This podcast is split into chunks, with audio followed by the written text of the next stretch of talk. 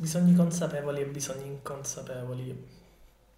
E in realtà penso che LinkedIn sia forse uno dei pochi social che tu possa andare a colpire entrambi senza spendere in ADV.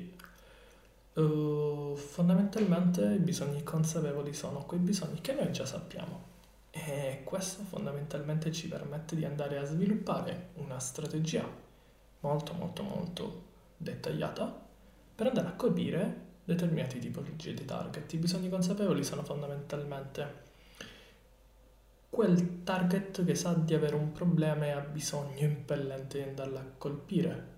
Ha bisogno quindi un impellente bisogno di andarla a soddisfare. Esempio, ho bisogno di un sito web, cerco un web designer.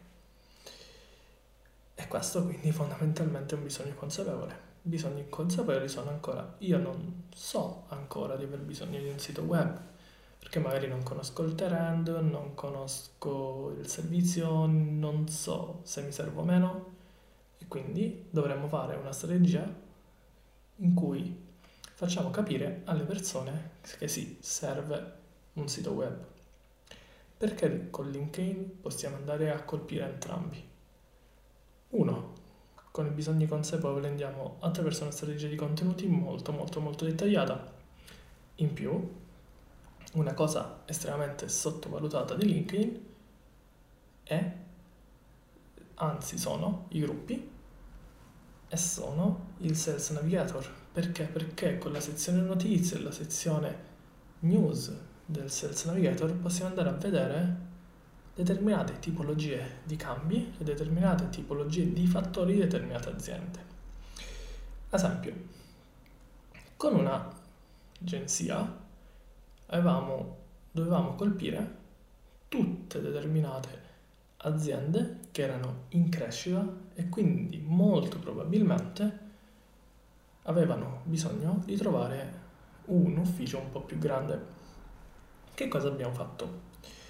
Attraverso il Sales Navigator abbiamo visto attraverso gli strumenti di crescita come andavano quelle determinate aziende.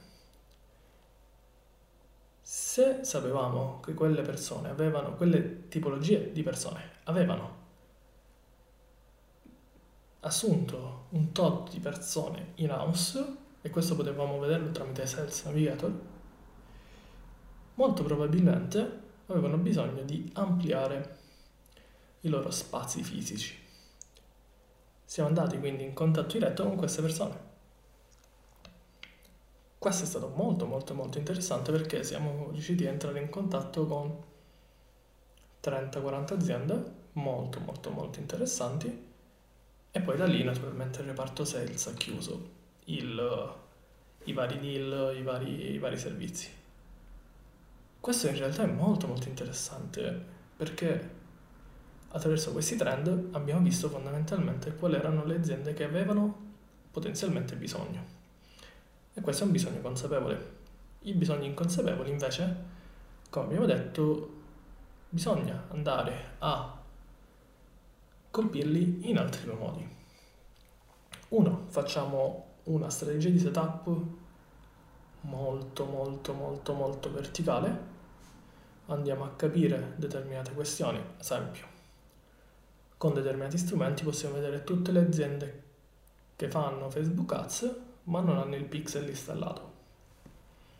Mm, cavolo, cioè, quindi significa che c'è qualcosa che non va se fanno Facebook Ads ma non hanno il pixel installato. E noi possiamo andare a colpire quelle persone. Questo è un bisogno inconsapevole perché magari le persone non sanno che c'è bisogno del pixel. Caso raro. Altra cosa andiamo a creare una strategia di contenuti quanto riguarda il Facebook Ads. Quindi ci andiamo a posizionare nella mente del nostro potenziale cliente e quello che andremo a fare quindi è una strategia cold più una strategia inbound. Nella strategia cold entriamo semplicemente nel network, quindi non andiamo, non ci presentiamo, non, abbiamo, non vogliamo andare a fissare un contatto per una chiamata, ok? Con una strategia inbound invece andiamo a creare determinati contenuti per posizionamento. Quindi inconsapevolmente andiamo a creare una sorta di indottrinazione, passatemi il termine, in cui ci posizioniamo e facciamo capire alle persone quanto in realtà noi siamo importanti per loro. E questo possiamo farlo con LinkedIn come front-end, magari.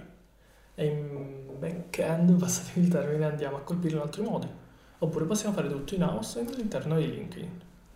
Quindi come vedete ci sono tante tipologie.